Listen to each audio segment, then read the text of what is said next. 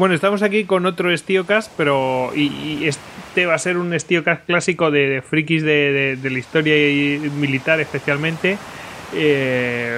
porque es un tema que nosotros no hemos tratado mucho, que es el tema de nuestros cacharritos favoritos, ¿no? Entonces, bueno, vamos a hablar pues un poco de esos armamentos que nosotros casi no nos centramos en ellos, y aquí tenemos la ocasión de hablar largo y tendido sobre ello, y así que pues para hablar de eso pues tenemos aquí a un friki de estas cosas, que me consta que eso es así, que le gusta también el modelismo, y aquí tenemos a nuestro amigo David Nagan, @DavidNagan en Twitter. ¿Qué tal, David?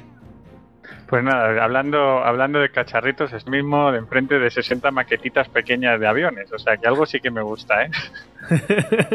Pues claro, yo le dije, bueno, sí, habla de un cacharro así favorito que te guste, así para que la gente se informe, pero háblalo así como para que la gente se dé cuenta de por qué te gusta este cacharro, ¿sabes? O sea, pues sí, porque la gente se suele pensar que nosotros nos gustan cosas de estas simplemente por detalles técnicos, sino es por detalles que realmente llaman la atención de su rendimiento o de su diseño o lo que sea, ¿sabes? Entonces, bueno, transmítenos tu entusiasmo sobre ello. Bueno, pues a mí me propusiste hacer un EstíoCast y me dijiste primero sobre un carro de combate y yo cogí y lo hice sobre un avión, pero bueno, aparte de este detalle técnico, da igual. Sí, elegí a un avión, elegí en concreto al Hawker Hurricane. ¿Y por qué elegí este avión? Porque a mí cuando me empezó a gustar todo el mundillo, sobre todo en las fiestas militares, la historia y demás, lo que me empezó a atraer muchísimo era la aviación. O sea, a mí me gustaban mucho los aviones. Y entonces, pues como a cualquier persona que le guste la aviación, al final tira de lo más clásico, la aviación de la Segunda Guerra Mundial, y siempre va a parar a un lugar en concreto, que yo creo que es una de las batallas que toda la gente aficionada a la aeronáutica conoce al dedillo, y es la batalla de Inglaterra. Y aquí pues todo el mundo conoce, o sea, el avión más popular, o sea, el que todos conocemos es el Supermarine Spitfire, pero no fue el verdadero héroe de esta batalla, sino que el verdadero héroe de esta batalla fue otro avión, un pequeño avión llamado Hawker Hurricane, que es el avión que en su momento fue el salvador de Gran Bretaña, y no solo eso, sino que también fue el martillo de los carros de combate de Rommel, e incluso fue el avión que logró salvar a Malta con los convoyes de la Operación Pedestal. O sea, un avión que fue muy importante y que se tiene mucha estima en la RAF, en las Fuerzas Aéreas Británicas. En la Royal Air Force. En la Royal Air Force, exactamente. Uh-huh. Y bueno, si quieres empezamos un poco así a hablar. Más que detalles técnicos, vamos a hacer como un mix de un poco de su vida operativa y de cómo era este avión y realmente las cosas que me atraen de él. Bueno, pues yo antes de empezar quería que cualquiera que fuera y lo buscara en Google, buscara por imágenes y así lo pueden ver. Lo primero que diría, pero esto no es un Spitfire, ¿no? No se parece, pero no lo es, porque hombre, el Spitfire es como más estilizado, ¿no? Yo voy a coger, no hace falta que mire una imagen, voy a coger mi maquetita del avión que tengo, que además la tengo al lado del Spitfire. Y una de las cosas que más destacan, por ejemplo, es que es mucho más chato. O sea, es un avión que tiene, digamos, unos diseños aerodinámicos mucho más arcaicos. Pero no me voy a adelantar tampoco para hablar. Y vamos a hablar un poco de lo que sería su desarrollo. Digamos, el primer vuelo lo realizó en el año 1935. O sea, que estamos en un diseño de a mediados de los años 30. Destaca por ser el primer avión monoplano de la RAF. O sea, todo lo que tenía anteriormente las Fuerzas Aéreas Británicas eran biplanos, o sea, venían con la tradición de la Segunda Guerra Mundial, y no fue hasta el diseño de Hawker, que además fue un diseño de privado, digamos que la Royal Air Force nunca lo licitó, sino que fue pues un diseñador de Hawker, en concreto Sidney Kahn, pues, que era además aficionado al modelismo, pues el que viendo cómo se estaban adelantando la ingeniería alemana y viendo los nuevos diseños que estaban saliendo y que posiblemente hubiera una nueva competencia tecnológica con ellos, pues se lanzó a hacer este diseño. Un monoplaza, pues que fue el primer avión que además alcanzó más de 500 kilómetros por hora. Vamos, fue un diseño muy innovador y sobre todo tenía una característica muy muy especial, era su motor, el mítico Rolls-Royce Merlin. O sea, es un motor que equipa muchísimos aviones, sobre todo británicos, en la Segunda Guerra Mundial, y uno de los motores pues, más míticos del mundo de la aviación. Bueno, esto es digamos que son sus puntos fuertes. Luego hay que ver que el avión, aparte pues eso, de su excelente motor, tenía un diseño muy muy arcaico. Esto quiere decir que, por ejemplo, el primer modelo que se fabricó, la hélice solo tenía dos palas. No fue hasta el año 1940 O sea, tenía dos palas, pero como los biplanos, ¿no? Exactamente, o sea, es que prácticamente fue el Hawker Fury, que digamos que es el diseño anterior, lo que hicieron es convertirlo en monoplano.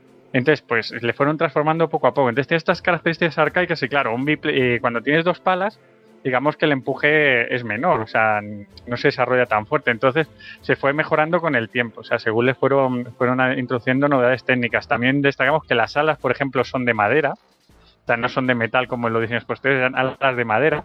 Y la estructura en muchos puntos era de tela. O sea, son características de biplano. No me digan más. Totalmente. Hablas de la cola, porque es que la cola a mí me recuerda a los aviones biplanos. Exactamente. O sea, las zonas, todo el eje de cola que va desde la cabina a la cola, por donde ya todos los soles del timón y tal, pues estaban, pues eso, forrados. Eran realmente es una estructura de madera forrada por tela. O sea, una cosa, claro, y estas características, pues realmente lo que hacían era un avión que realmente en su momento fue innovador, pero que en cuanto comenzó la guerra empezaron a ver sus características pues arcaicas. ¿Qué es lo que ocurre? Que este avión era, digamos que era el revulsivo respecto al diseño alemán, al mítico Bf-109 de Messerschmitt. Pero claro, el Messerschmitt se desarrolló más en secreto por todo el tema del Tratado de Versalles, no se sabe mucho de los planos, entonces ya cuando salió el Messerschmitt sí que tenía unas capacidades para evolucionarlo mucho mayores, mientras que el Hurricane, o sea, si le vemos, es un avión muy pequeño y para realmente pues su célula dio para lo que dio, que es lo que vamos a hablar, no dio para más, pero llegó en el momento preciso para Gran Bretaña. O sea, estamos hablando que en el año 35 fue su primer vuelo, en el año 1937 el mítico 111 escuadrón fue equipado con él. Digo mítico porque es uno de los más famosos en la batalla de Inglaterra. Era un escuadrón que estaba basado en los alrededores de Londres y era el que se comía pues casi todos los ataques de la Blitz alemana. O sea que digamos que tuvo una de las tasas más altas de derribos en toda la Segunda Guerra Mundial. O sea que, y antes de que lo equiparan con Spitfire, fue el primero equipado con Hurricane de toda la RAF. Bueno, digamos que cuando comenzó la guerra en el año 39, la RAF contaba con 500 aviones de este modelo para hacer frente pues a la poderosa Luftwaffe. Entonces vamos a hablar un poco de la historia operacional. Ya nos hemos hecho un poco cómo era el avión, o sea, un avión con características vetustas. No hemos hablado del armamento, que también es importante, siempre se me olvida. Pero el Mark I, o sea, el primer modelo de Hurricane estaba armado con 8 ametralladoras, 8 ametralladoras ligeras. Ahora vamos a ver la importancia que tiene el armamento, pero bueno, no vamos a adelantar acontecimientos. Le vemos actuar por primera vez en el año 40 en la defensa de Francia. Se destinaron una serie de escuadrones, concretamente 4 escuadrones que acompañaron a la British Expeditionary Force, o sea, la mítica BEF, para hacer frente a los alemanes en la Blitzkrieg, y luego se le añadieron otros 3. Bueno, fueron el avión aliado que más tasas de derribo tuvo de aviones alemanes. Pues además, el primer derribo lo hicieron en el año 39 a un Dornier Do 17, o sea que fue uno de los primeros derribos que se hizo en el frente occidental durante la guerra. Y bueno, pues de hablar que fue pues lo que habíamos dicho, de los 1.300 aviones que perdió la Luftwaffe en la campaña de Francia, la mayoría de los derribos los ocasionaron los Hurricane. O sea, ya estamos viendo que un avión muy destacable. Aunque bueno, la campaña de Francia acabó como acabó, tuvieron que retirarse ya pues por la evacuación de Dunkerque, y los maltrechos pues aviones británicos pues tuvieron que volver a la isla. O sea, habían tenido una primera experiencia, habían visto que lo de la Luftwaffe no era ninguna broma, y los Hurricane pues de todos los aviones aliados eran los que mejor aguantaban. Pero bueno, no tuvieron mucho descanso porque inmediatamente acabó la Gran Batalla de Francia, empezó la Batalla de Inglaterra. La Batalla de Inglaterra tiene dos fases principales. Hay una primera fase donde los aviones, digamos, que salen desde Francia, de la Luftwaffe, pues preparando la Operación León Marino, que era el desembarco masivo del ejército de las Islas Británicas, pues atacan los aeródromos. O sea, la intención era anular toda la capacidad de la RAF sobre el Canal de la Mancha para pues tener el control aéreo, dominar la Royal Navy y poder iniciar el desembarco. ¿Cómo lo hacen? Pues atacando los aeródromos. Entonces empiezan a producirse ataques raids. O sea, un raid típico consistía en los Dornier Do 17, los Junkers Ju 88 y los Heinkel He 111 volándose sus bases en Francia, atravesando el canal y normalmente había una primera oleada que lo hacía a muy baja altura, entonces era muy común. Esto lo hemos visto además en multitud de películas, incluso quiero recordar en Pearl Harbor cuando los cazas japoneses iban a ras de suelo y los pilotos mirando a la gente, eso ocurría en Inglaterra, o sea, iban a muy muy baja altura, siguiendo pues las cosas que ellos conocían, las carreteras, las líneas de ferrocarril, dirigidos por mapas hacia donde están los aeródromos para bombardearlos. O sea, esto era una situación muy extraña, o sea, la población se encontraba frente a frente con los aviadores alemanes que les saludaban, llegaban, les bombardeaban y se iban. Entonces, ¿qué es lo que hizo el mando de caza británico? El mando de caza británico, gracias a Downing, creo que se llamaba el mariscal del aire que tenía, Downing exactamente, había previsto pues un sistema ya que todos conocemos con el radar en la costa, que detectaba los escuadrones que se acercaban, también un cuerpo de observadores, o sea, gente pues de la reserva que se apostaba en la costa, contaba el número de aviones que iban a ver, que venían a atacar los aeródromos. Y avisaba por radio. Exactamente, así más o menos podían planificar toda la defensa de Gran Bretaña pues por sectores, enviar un relativo número de interceptores para hacer frente a las fuerzas atacantes. Exactamente. Entonces, este sistema pues empezó a dar resultado. ¿Qué pasó en la batalla de Inglaterra con el Hurricane? La batalla de Inglaterra empezaron a requerirse muchos aviones. O sea, el total de aviones que empleó la Luftwaffe contra Inglaterra ronda los 4.000. De los que aproximadamente 1.300 eran cazas Bf-109 y Bf-110. ¿Qué es lo que ocurre? Que Gran Bretaña, como hemos hablado, tenía unos 500, pues cuando empezó la guerra, unos 500 Hurricane, creo que llegó a un número, pues más o menos, a doblar el número cuando empezó la batalla, y un número cada vez más creciente Spitfire, pero no tenía el número de aviones suficientes, tenían aproximadamente la mitad que cazas de la Luftwaffe. Por tanto, lo que empezaron... Están en inferioridad. Sí, y necesitaban sobre todo pilotos. Y cuando un piloto era novato, ¿qué necesitaba? Un avión sencillo, ya estaba el Hurricane. O sea, el Hurricane era muy fácil de pilotar, como hemos hablado, era muy fácil de reparar. O sea, cuando le cosían a balazos, simplemente cambiaban la tela o la madera. Lo parcheaban y ala. Exactamente, y estaba como nuevo. Se llegaba a producir tan deprisa que había un excedente de Hurricane. O sea, muchas veces que si un avión era dañado, tranquilamente lo retiraban y ponían otro al piloto. Pero claro, aquí por eso, como vemos estas imágenes, en los aeródromos de los pilotos totalmente exhaustos, llevando una salida tras otro, porque claro, la Luftwaffe era, había un raid, llegaba otro, a lo mejor había otro en la ciudad vecina, y claro, los pilotos no daban abasto. Entonces, cuando ya empezaron a llegar más Spitfire, a los Hurricane lo que se les hizo fue asignar atacar a los bombarderos. Mientras los Spitfire se dedicaban pues a trabar combates con los Bf-109, y los Messerschmitt Bf-110, el Spitfire, digamos, que era mucho más rápido y estaba más potentemente armado, tenía mucha más trepada.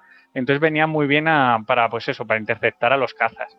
Pero hay que recordar que el Hurricane era muchísimo más maniobrable. O sea, que los giros cerrados sí que le daba buenos sustos a los Bf-109.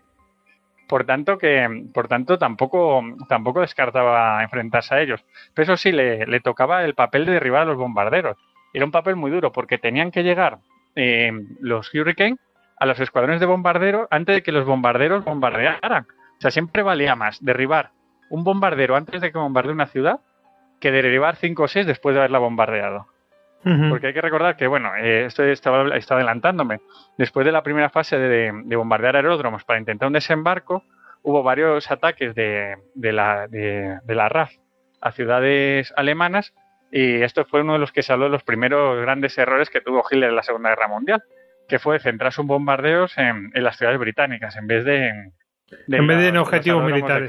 Exactamente. Esto le dio un respiro brutal a lo que fue la Fuerza Aérea Británica. Se pudo, digamos, pudo entrenar a más pilotos, pudo reponer sus bajas y pudo enfrentarse en mejores condiciones a la Luftwaffe, mientras que la Luftwaffe solo se dedicaba a machacar, pues eso.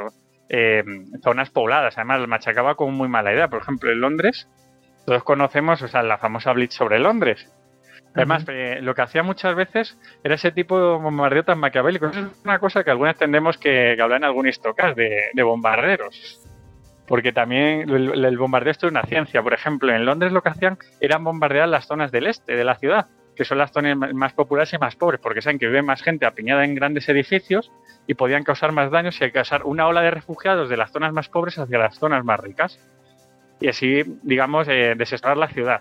Entonces, mientras está produciendo esto, Claro, los Hurricane, por ejemplo, se dedicaban eso, en la bahía del Támesis, en todo lo que es el estuario del Támesis, en toda la costa de Inglaterra, pues a interceptar según llegaban los grupos de bombardeo, trepar lo que pudieran y tirar todos los que pudieran antes de que bombardearan las ciudades. O sea, hubo bastantes batallas y muchas de ellas incluso nocturnas, donde los Hurricane a lo mejor llegó a haber ni bombardeos nocturnos Hurricane antes de que se arruinaran otros, pero sí que los Hurricane, pues básicamente pues eso, al amanecer o al atardecer sí que se dedicaban pues a atacar a estos bombardeos o que entraban o que salían de Gran Bretaña, mientras que los Spitfire pues se cebaban más en lo que era la defensa, la caza alemana. Total, que la batalla de Inglaterra pues va decreciendo en intensidad y claro, obviamente pues el mando británico tiene otro frente. ¿Qué otro frente conocemos? El del norte de África. Una vez que se ha estabilizado la situación, pues los Hurricane, que se habían ya fabricado bastantes, había bastantes pilotos entrenados, empiezan a ser enviados al Mediterráneo. En el Mediterráneo les tenemos pues en dos escenarios, además en la batalla de Malta, sobre todo en la famosa Operación Pedestal, que fue la operación para abastecer Malta a través de mercantes, que les iban llegando todo tipo de abastecimiento para que no cayera en manos italo-alemanas, de todo pues eso, armamento y demás, para que los bombardeos y un posible desembarco no la conquistaran. Y claro, ¿qué hacían en Pedestal? Creo recordar que el portaaviones que tenía asignado la Royal Navy en el Mediterráneo era el Arroyal, si no me equivoco, que fue hundido. Por tanto, hubo un punto en que los convoyes lo pasaron muy mal. O sea, no tenían la escolta aérea correcta, aunque sí que se navalizó una versión de Hurricane. Eso también fue uno de los primeros cazas navalizados en Gran Bretaña. Una de las soluciones de las que se tiró fue convertir el Hurricane en un avión de usar y tirar. O sea, se les montaban catapultas sobre los mercantes. Iban, pues, el piloto. Sí, o sea, en una catapulta, imagínate un mercante, pues con estas catapultas que tenían para lanzar hidroaviones, pero con un Hurricane.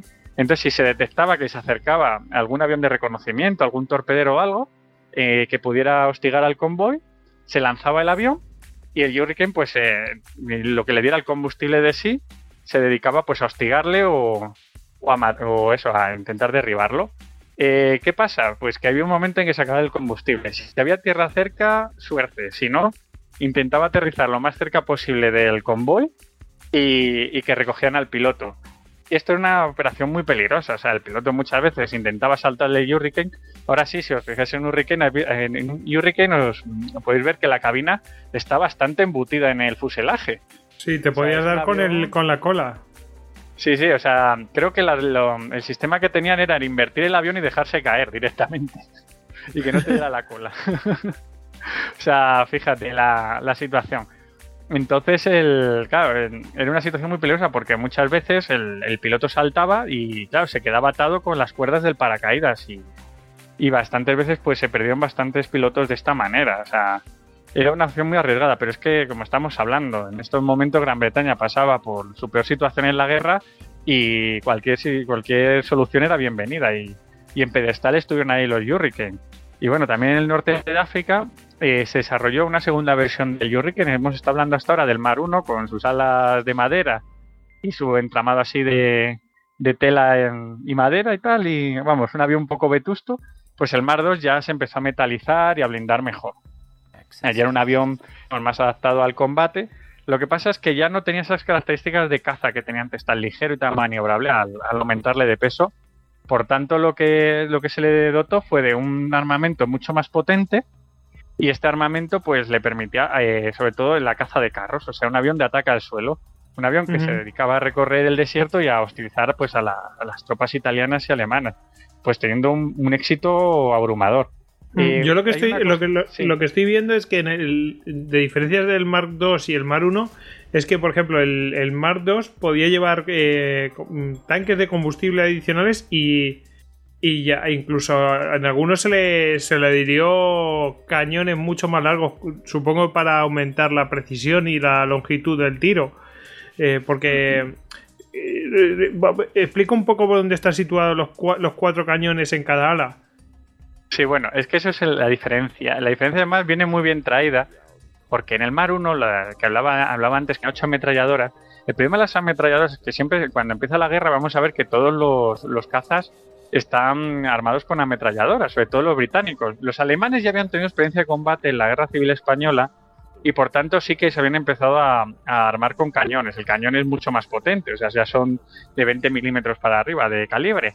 ¿Qué es lo que pasa con las ametralladoras? Pues le pasa muchísimo a los Hurricane. Había una situación que se daba muchísimo en la batalla de Inglaterra, y es las formaciones de Heinkel de Ju 88, de Dornier Do 17, que llegaban totalmente acribilladas, o sea, a lo mejor con 400 o 500 impactos de bala en el fuselaje, y el avión iba y volvía. ¿Por qué? Porque las ametralladoras ligeras no derriban un avión, lo dejan como un colador.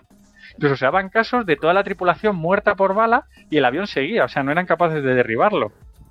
Por tanto, se decidió aumentar sobre todo, esto se ve mucho más claro en los Spitfire, aunque también en los Hurricane. Lo que pasa es que el Hurricane, al ser mucho más pequeño y el ala más ligera, el ala de madera, fíjate, no cómo puede contener un cañón. Pues nada, así que se metalizaron y se construyeron estos cañones. Lo dices tú, las versiones de cañones más largos son los 20 milímetros anticarro, que esto se les armaba con ellos y ya eran para operaciones anticarro. Lo que pasa es que eran muy pesados pues para hacer vuelos de caza aérea. Por tanto, digamos que es el primer avión así especializado de Gran Bretaña en el ataque anticarro. Uh-huh. O sea, que está muy bien traído lo que contás del armamento. Y otra cosa que me llama la atención es que tiene un sistema así como también como un poco sofisticado para esconder las propias ruedas. Eso sí que parece una innovación bastante importante. No sé si respecto a los biplanos eso es un... Vamos, para que esté totalmente carenado. El tren retráctil, el tren de aterrizaje retráctil. Exactamente. Sí, bueno, esta innovación, algunos biplanos sí que lo tienen. O sea, por ejemplo, en Estados Unidos, aviones como el Brewster Buffalo y demás sí que tenían ya el carenamiento, pero era como, digamos, una cosa un poco de aquella manera. O sea, se intentaba llevar, por ejemplo, vemos también el Polikarpov I-15 soviético, que también tenía este sistema de carenar las ruedas dentro del fuselaje. Pero sí que siendo un avión de estas características, el Hawker Hurricane, al ser el primer monoplaza, un avión que además necesitaba ser muy veloz y muy maniobrable, sí que ya se tenía ese concepto aerodinámico de que el tren de aterrizaje debía ser plegable. Pero sí que era una cosa que no era muy común en los biplanos anteriores. O sea, aviones como el Fury o el Gloster Gladiator, los que estaban defendiendo Malta antes de que llegaran los Spitfire y los Hurricane, no tenían este sistema. Por tanto, era mucho menos... Digamos que el biplano... lo único que se puede destacar frente a un monoplano es la maniobrabilidad, es lo que, digamos, porque luego es mucho más lento y mucho más vulnerable, por tanto. Uh-huh. Bueno, que te he interrumpido, si sigue. Nada, bueno, ya, si fíjate, si voy aquí de seguido. Nada, hombre, ya hablamos del último, digamos, uno de los últimos destinos que tuvo el Hurricane, porque el Hurricane estuvo en todos los frentes de guerra, porque además de estar en el Mediterráneo y en el frente occidental, también estuvo en el Extremo Oriente. O sea, muchos de estos Mardoj, cuando empezó a pasar el peligro en África, con Rommel y demás, muchos fueron enviados a la India y a Birmania, y ahí pues eso, estuvieron ahí apoyando a las tropas contra Japón. Y claro, pues digamos que estos aviones ya estaban tan especializados a tierra que tampoco es que se enfrentaran directamente a aviones como el Zero o posteriores. O sea, digamos que de esto ya se ocupaban los Spitfire. Digamos, ya se habían convertido en el dúo de moda. Hasta que llegaron los Tempest y los Typhoon, ya que están más especializados en ataque a tierra, digamos que el Hurricane pues asumió todas estas tareas. Y según entraban estos nuevos modelos, lo que iban haciendo era retirarlos a frentes secundarios. Y decimos que estuvo en todos frentes de guerra porque también estuvo en Rusia. ¿Y cómo estuvo en Rusia? Eso te iba a decir, que estoy viendo aquí imágenes de Hurricanes así con la estrella soviética. Exactamente, y es que de un total de 15.000 Hurricanes fabricados por Gran Bretaña, 3.000 de ellos fueron entregados a la Unión Soviética por la lista de préstamo y arriendo para combatir a los alemanes, y muchos de ellos les podemos ver pues con este típico color blanco. O sea, de operar en zonas árticas por estar basados en Murmansk. Incluso mientras estaba preparando y mirando un poquillo y tal cosas del Hurricane, me he encontrado con fotos de hace unos años de estos Hurricanes sacados algunos de algunas zonas glaciares de allí, del norte, de Murmansk, de Arcángel, pues que se habían caído a algún lago glaciar y les estaban sacando ahora con una grúa. Muy curioso.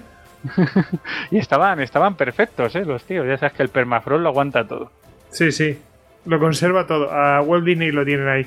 Exactamente. Y nada, y decir que el último escuadrón de Hurricane pues operó ya en 1946, o sea, como vemos, no duró nada después de la guerra y operó en la zona de Palestina. ¿Y qué es lo que pasó? Pues que realmente ya después de la guerra Gran Bretaña había construido tantos modelos de aviones, algunos tan superiores, que realmente los Hurricanes lo que se hizo con ellos fue cederlos a países aliados, y le vemos pues apareciendo en las fuerzas aéreas de países como Irán, Turquía, la antigua Yugoslavia o Portugal. Uh-huh. O sea, que realmente fue un avión que digamos que estuvo en los peores momentos de la Gran Bretaña.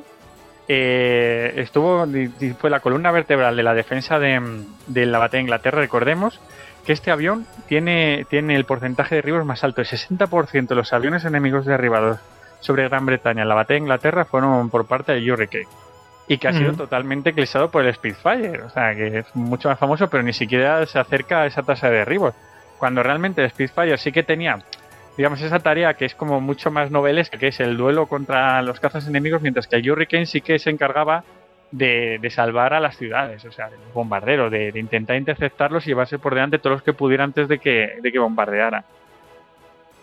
Pues nada, nosotros desde aquí hacemos nuestro homenaje a este pequeño huracán, ¿no? Bueno, hay que decir que la RAF, el último que se fabricó de todos, lo conserva en pleno vuelo, del cariño que lo tiene. Sí. Y se llama El Último de Muchos. El último de muchos, anda. El último de muchos. Está por allí, por algún festival aéreo todavía se puede ver. Bueno, pues os dejamos con ese recuerdo a este maravilloso avión, que la verdad dan ganas de pilotarlo. Si era tan fácil, ¿verdad? Darse una vuelta con él. Esto ponerse. Claro. Pues nada, os dejamos hasta el próximo EstíoCast y nada, damos ese recuerdo a este pequeño huracancillo. Venga, hasta la próxima. Adiós. Chao, chao.